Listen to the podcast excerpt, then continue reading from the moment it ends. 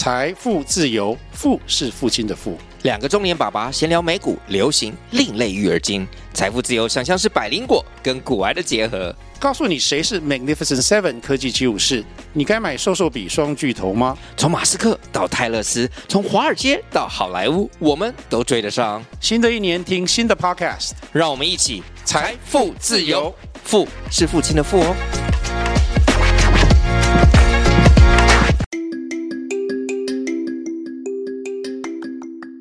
大家早安，欢迎收听通勤十分钟 On the way to work。每天早上跟着我们一起掌握最新的国际商业新闻，了解各个产业衍生出来的商业趋势。我们相信，每天只要花一些时间，一起进步一点点，长期下来就能够看见巨大的成长。我是 Esther，哟，我是 Tony，让我们一起在通勤的路上前往世界。大家早安，今天是三月三号星期五，欢迎回来通勤十分钟。大家早安。那今天呢是我们的抽书活动《大威胁》这本书在 Instagram 上面的抽书活动的最后一天啦，所以大家如果有兴趣的话，记得就是到我们的 IG 上面可以一起来参加抽奖。那我们的 IG 账号是 on the 一个底线 way to work，或者也可以在 Show Note 下面找到我们的 IG 的连接。那除此之外呢，我们本来在二月底要结束的一个月的免费试听内容呢，因为昨天的节目。我们有延迟到周六嘛？那这几天也有收到有一些通勤族的询问，所以我们就会呃多延期一个礼拜到下个礼拜五。所以如果你有想要开启，但是还忘记还没有开启的话，也非常推荐大家记得要在下个礼拜五以前赶快在 Apple Podcast 开启这个免费试听哦。那之后就会回归到两个礼拜了。除此之外，如果你有兴趣的话呢，我们现在有订阅一年的优惠方案，也就是订阅一年呢就可以立即省下七六折，本来是七千多块变成五千多块。如果想要了解更多的话呢，欢迎可以点选这个 show note 下面的连接哦。那我们这次抽书的活动呢，它的呃抽奖办法呢其实是蛮简单的，所以大家可以去看一下，去参考一下。那我们上个礼拜五呢是有在节目之中呢，节目的后半段有介绍到这本书啊，其实这本书也是蛮蛮有趣的，然后也分享一些我们自己的一些想法。大家如果还没有听过的话呢，也可以回去到上个礼拜五的集数收听一下哦。嗯，那也稍微补充一下，我现在看一下抽奖人数呢没有到非常多，所以中奖的几率还是很高的。大家如果有兴趣，记得要去抽奖。那今天是北美时间的三月二号星期四嘛，我们就先来看一下今天的美股三大指数呢。道琼工业指数今天收盘呢是上涨了三百四十一点，涨幅是一点零五个百分比，来到三万三千零三点。S M P 五百标普白指数呢是上涨了二十九点，涨幅是零点七六个百分比，收盘来到三千九百八十一点。纳斯克指数呢是上涨了八十三点，涨幅是零点七三个百分比，收盘来到一万一千四百六十二点啊。那我们看到今天早上的时候呢，美股开盘呃原先呢是有下。跌的，但是呢，随后它的表现是持续好转呢、收盘的时候呢，三大指数皆有上涨。其中一个原因啊，包括今天下午的时候呢，美国亚特兰大联邦准备银行的总裁表示呢，他还是比较支持下一次升息升一码。零点二五 percent 这样的决定啊，那在先前的，一些比较我们看到超越预期啊，比较强劲的经济数据之后呢，有更多的投资人相信啊，下一次的升息呢，美国的升息有可能会升两码，就是零点五个百分比。那今天呢，标普五百指数其中的十一个产业别，只有两个产业别是下跌的，分别是非必需消费品以及金融产业，那其余呢都有上涨。而个股的方面呢，美国的超市连锁 Kroger 呢，今天收盘是上涨了五点四个百分比，来到四十五块美金。NextEra Energy 呢，收盘上涨了三点三个百分比呢，来到七十二块美金。那该公司呢是全球最大的风力和太阳能发电公司之一。我们在每日股历之中呢也有收录这间公司啊，在先前也有在节目之中呢跟大家详细的介绍 NextEra Energy。大家如果有兴趣的话呢，也可以往回去听。那另一方面呢，今天特斯拉呢收盘则是下。下跌了五点八五个百分比，来到一百九十块美金啊。那该公司在这几天呢，他们举办了他们的投资人日 （Investor Day）。那其中，Elon Musk 也提到了对未来的成长计划。不过呢，也有投资人原先期待啊，就说：“哎，这样子的这个嗯，投资人日啊，公开的一个这个算是一个活动呢。”会不会有新的车辆啊，或是产品的公布？那当然了，其实投资人日当然它的重心并不是产品发表嘛，所以也算是蛮合理。没有呃，主要呢可能比较多都是琢磨在他们认为未来啊一些数据上啊呃的成长计划嘛。那但是啊，还是有很多人都在预期说，今年呢这个 Model Two 啊，特斯拉的 Model Two 预计甚至呢会比 Model 三还要来的便宜的这个车款呢会在什么时候来公布？那以上呢就今天美股三大指数的播报。那今天呢是三月三号嘛，在一个礼拜前的今天就是二月二十四号。上一个礼拜五的时候呢，不知道大家还有没有印象这个日子？其实这个日期呢，正是俄罗斯入侵乌克兰的一周年呐、在二零二二年二月二十四号的时候呢，俄罗斯总统普丁宣布在乌克兰进行了特别军事行动。那时间过了一年呐、啊，现在仍然看不见战争结束的曙光。接下来呢，让我们稍微回顾一下，在这个俄乌战争在过去一年之中是。如何改变了世界？首先是伤亡人数的部分啊，数以万计的乌克兰及俄罗斯军人丧命，至少有七千一百九十九名乌克兰平民死亡，超过一万一千人受伤。那这两个数字呢，其实它都是联合国的最新估计，所以呢，也有可能是被严重低估的。除此之外呢，还有多达十万名乌克兰士兵死亡或者受伤。根据美国政府的表示啊，俄罗斯军队伤亡的人数呢，则是接近二十万人，有超过八百万的乌克兰难民。这个数字呢，大约是占该国战前人口的大约是百分之二十。超过八百万的乌克兰难民呢，他们逃往了其他的欧洲国家。那数十万的俄罗斯人也离家出走。接下来是在经济影响的部分呢、那这场战争呢，让乌克兰的基础设施损失超过数千亿美金，并且呢，导致该国的 GDP 在二零二二年暴跌了三十个百分比。而俄罗斯的出口呢，只有降低了百分之二左右。这个数字呢，让许多认为俄罗斯经济崩溃、迫在眉睫的经济学家感到十分的惊讶。那由于俄乌战争的影响啊，欧洲国家抵制从俄罗斯进口天然气等等的能源，原本以为呢，会对欧洲国家的经济造造成震荡，但是呢，没有想到的是，在去年呢、啊，欧洲经济却增长了三点六个百分比，而欧洲的经济驱动力，同时呢，也是最依赖俄罗斯能源供给的欧洲国家，就是德国。德国的股市呢，在去年却上涨了十个百分比，非常的强劲。不过呢，也有经济学家就警告说啊，不要使用 GDP 来衡量战争时候的经济表现，因为呢，军事开销会严重扭曲总体的数字。他也表示说，俄罗斯的经济呢，实实际上是比看起来的。更糟糕的，并指出说，俄罗斯的消费者支出是有大幅下降，政府预算赤字的增幅呢也是高于预期的。那我还记得那时候在呃刚开始战争刚开始的时候，俄罗斯刚入侵乌克兰的时候呢，我们有跟大家分享了很多的即时报道，包括像是呃很多的国外的公司撤出了俄罗斯嘛。那根据一位耶鲁大学的管理教授所领导的一组研究人员呢，他们就表示说啊，包括微软以及 Nike 在内的一千多家跨国公司呢。都在战争开始的前几个月呢，限制他们在俄罗斯境内的业务，甚至或者是完全撤离。所以呢，这就代表说，现在的俄罗斯人呢，他需要到国外才有机会能够吃到麦当劳的大麦克，还有买到 Levi's 的牛仔裤啊，甚至是可能像 Nike 啊，以及其他的东西。我们那时候跟大家分享过，他们的麦当劳呢就撤出了嘛，然后就卖给了当地的一个呃公司，然后那麦当劳本来是红色的底，就变成绿色的底了。嗯，但好像他卖的东西，应该。好，感觉出来是可能一对大同小异，或几乎是就是一模一样，不过它就不再叫麦当劳了嘛。嗯，我觉得这阵子听到这些新闻的时候呢，才发现哇，一年真的过得很快。当然，因为呃，在二零二三年呢，已经过完两个月，现在正式迈入三月份了嘛。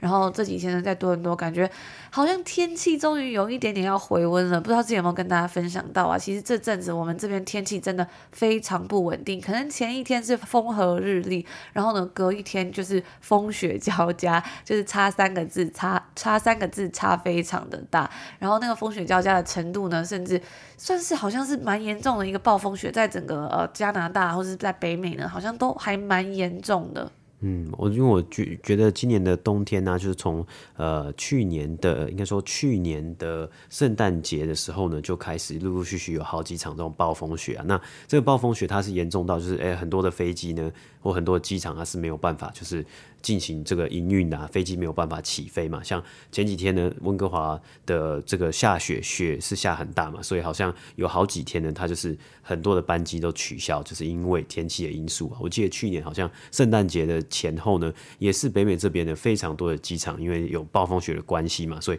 很多的机场很多的航班都取消掉了。那其实像在多伦多东岸这边的加拿大东岸啊，这边就是冬天真的会下非常多的雪，然后就是雪会积很高啊，它那个铲雪车会铲的很快嘛，因为行之有年，然后每天呢，只要出门在地板上看到有撒盐巴，就知道啊。应该明天要下雪了，因为这样子比较不会积雪。我之前在路上走的时候就有看到那个有商家，他们就是要开门做生意，然后呢，这个店门口前面的那个人行道啊堆满了雪。那如果堆满了雪，可能大家就不好走路嘛，所以我就看他们的员工要铲得非常大力，因为那雪已经积了一个晚上了，所以它不只是那种已经不是松软的雪了，是有点像冰块的感觉，就是粘在那个地板上，然后要挖非常大力才挖得掉。然后刚刚 Tony 有讲到这个温哥华下雪嘛，其实我觉得温哥华就跟多都蛮不一样，因为呢，我们其实在，呃过去大概有一年半的时间，其实是住在温哥华，后来才搬来多伦多嘛。然后那时候住在温哥华的时候，我觉得温哥华天气真的是算是还蛮和煦的，就是温暖非常多。在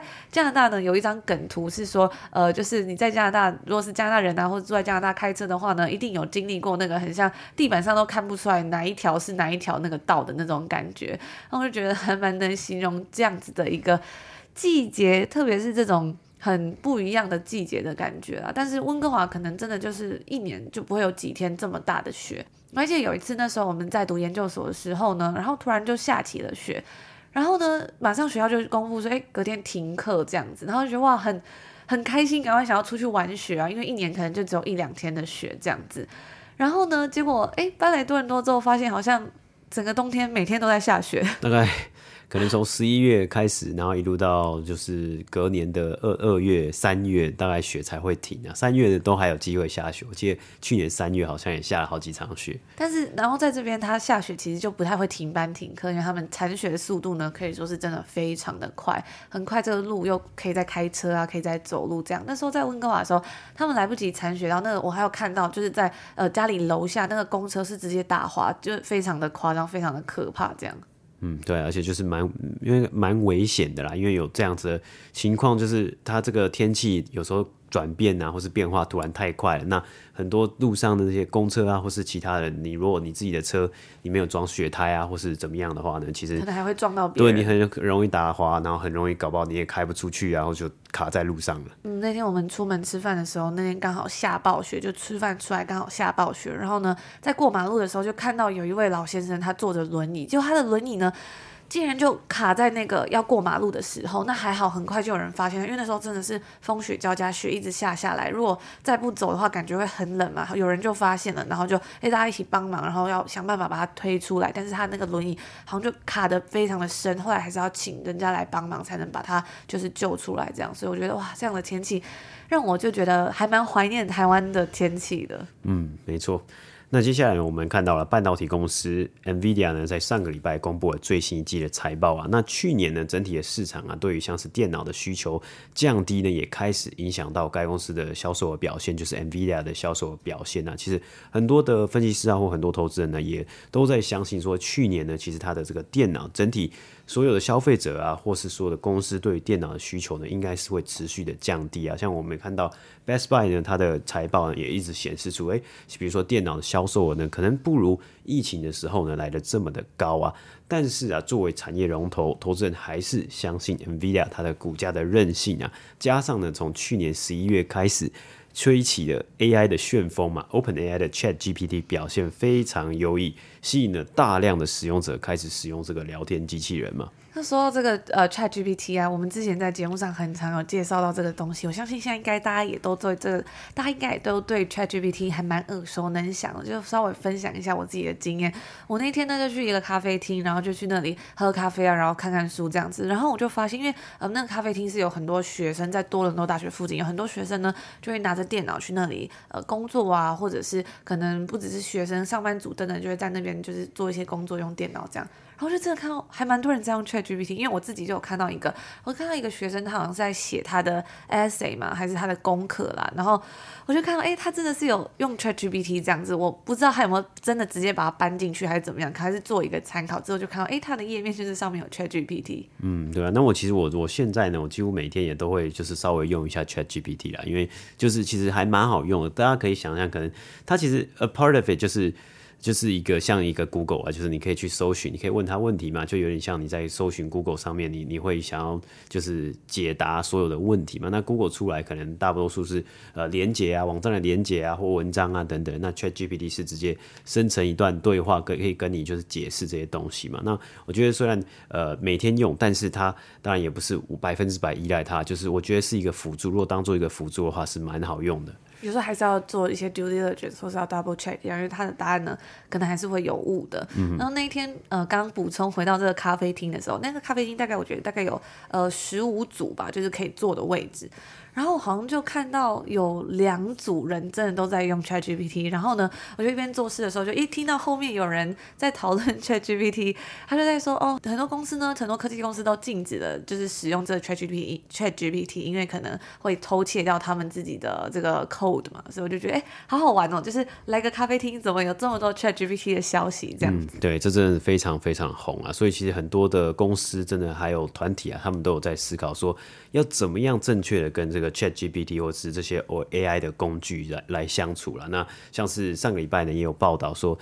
美国的银行这个 JP Morgan Chase 呢，它也开始限制他们的员工去使用 ChatGPT 啊。那除了这个银行之外呢，当然也有一些，比如说学校，有一些学校是使用，就是禁止使用 ChatGPT 啊，因为就是要防止学生作弊嘛。那当然这是一个 open 的一个讨论啊，所以。还是有呃正反两方的意见，有的人禁止使用，但有的学校呢，好像也是有呃公开的表示说，他们鼓励学生，就是或者说让学生可以去使用 ChatGPT 啊。那就如刚呃 Esther 讲的，很多的大公司呢，他可能会开始对于这个这个 ChatGPT 有一些风险的疑虑啊，就是他要怎么样来去确保说他的员工。不会跟这个聊天机器人能分享到一些机密的资讯啊，比如有时候你很容易你就把自己这些公司里面机密的东西就直接配上去了，那这个东西呢就会被 ChatGPT 或是呃背后公司或是其他的这个 AI 工具的公司呃可能吸收过去，那他们就很难的去。呃，追踪说这些资料呢会被怎么样的运用嘛？那这是一个其中一个 concern 啊，所以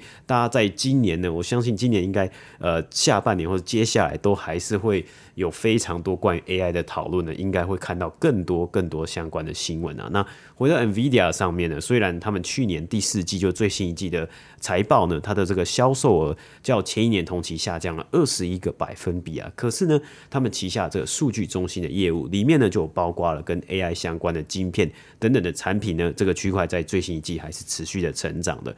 所以很多的投资人呢也相信 NVIDIA 呢能在这一波 AI 大爆发之中获益啊。那 CEO 呢 Jensen Huang 呢也表示啊，AI 的成长呢会让大大小小的企业来去买入 NVIDIA 的晶片，去开发机器学习的软体等等的。那 NVIDIA 今年至今的股价呢，我们看到已经上涨了六十二个百分比了。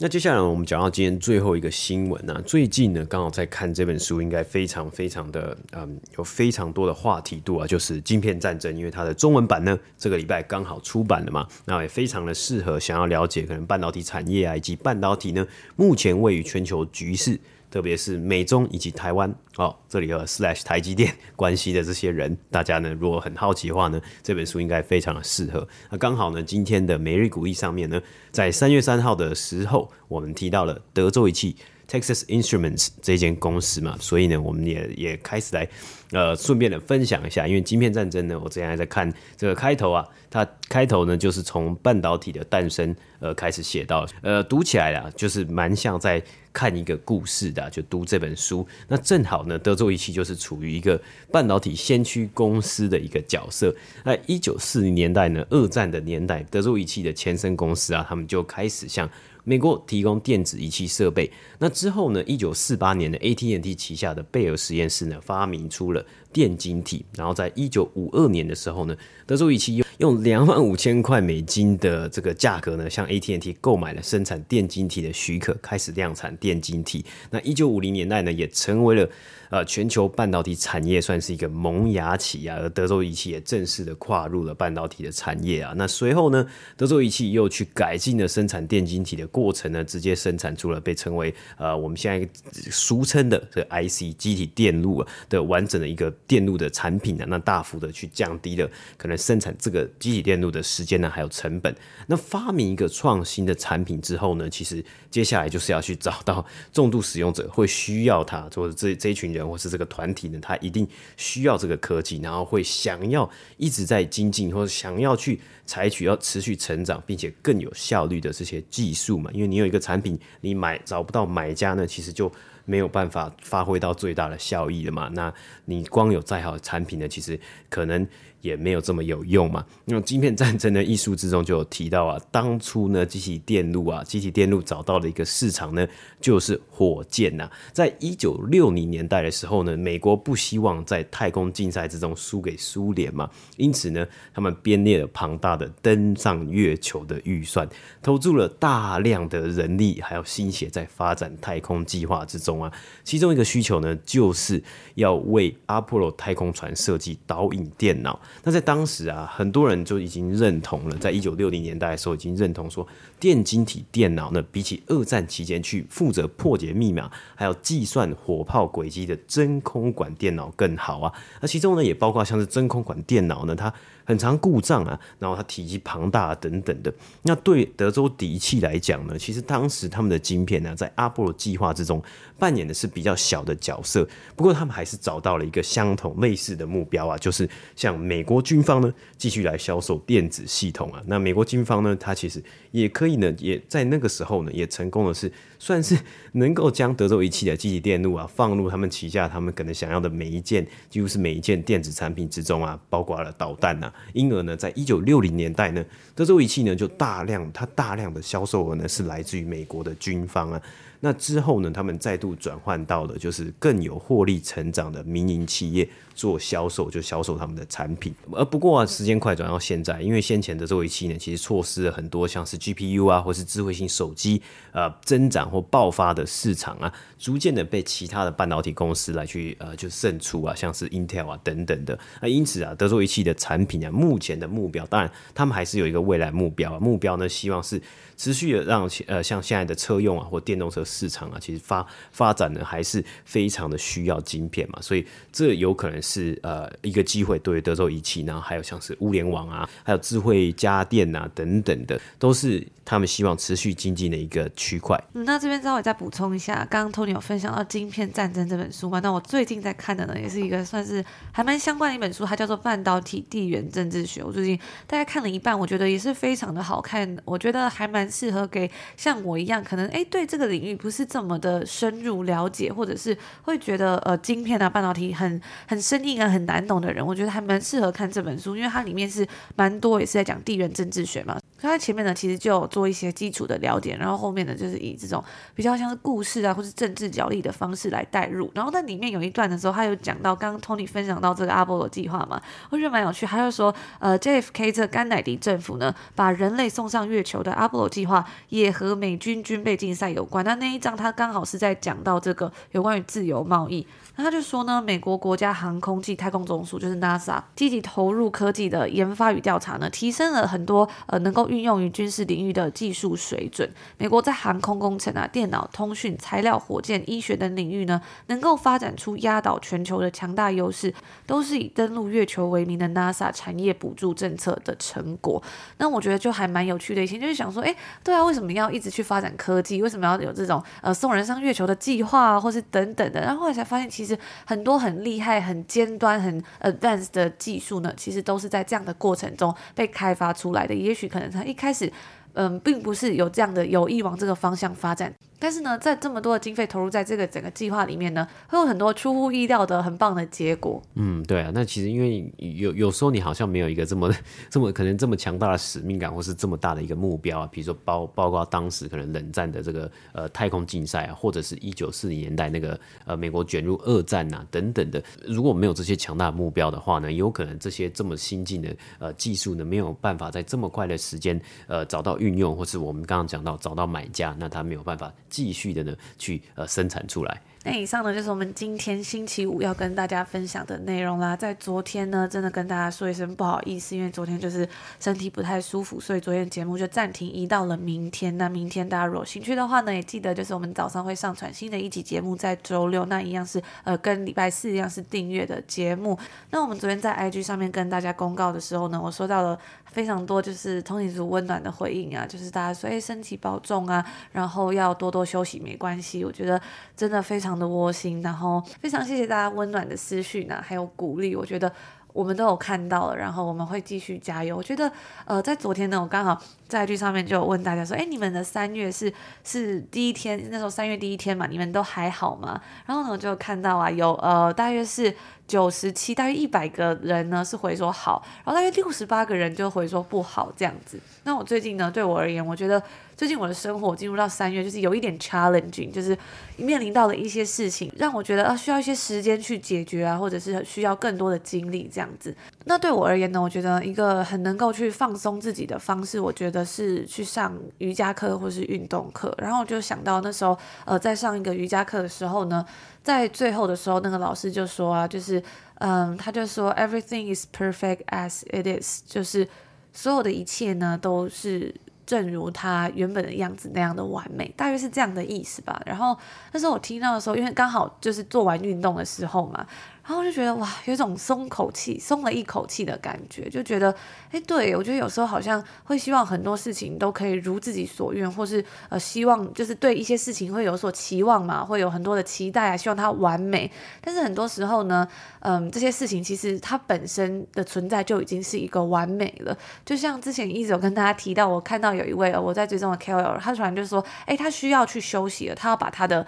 就是他他做的一些东西，他的课程，然后就停掉。他不再做了，他就说，呃，他不想要再像一个 hamster wheel，在这个跑步机上面一直旋转的这个老鼠一样，然后一直跑，一直跑，很累这样子。那他在这个跟大家算是半告别的信里面呢，他就讲到说，诶，他就是。有时候他会觉得他 quitting too soon，就是放弃的太快了。但是呢，他就说他在读这个 Quit Annie Duke 的这本书 Quit 里面呢，他就有读到一句话叫做 Quitting on the time will usually feel like quitting too early，就是诶，你准时的放弃啊，有时候呢总是会让你感觉到你好像太早放弃了。他就说呢，那是因为啊，准时的放弃呢，能够去预见说比较能够去呃纵观全局，预见未来可能发生的各种事情。然后呢，可能就可以去预想到，而事情可能会变得更糟糕之前。然后可能就不值得你这么继续下去了。所以很多时候呢，我们认为说，哎，我总是 quit too early，因为你太早放弃，其实你只是 quit on time。我觉得就是，哎，对我来说还蛮有启发的，就稍微跟大家分享一下。然后我看到这个 poll 里面嘛，昨天在 IG 上问大家的有大概六十几个人说，哎，三月你可能过得不太好，或者是可能跟我一样有一点点 challenging。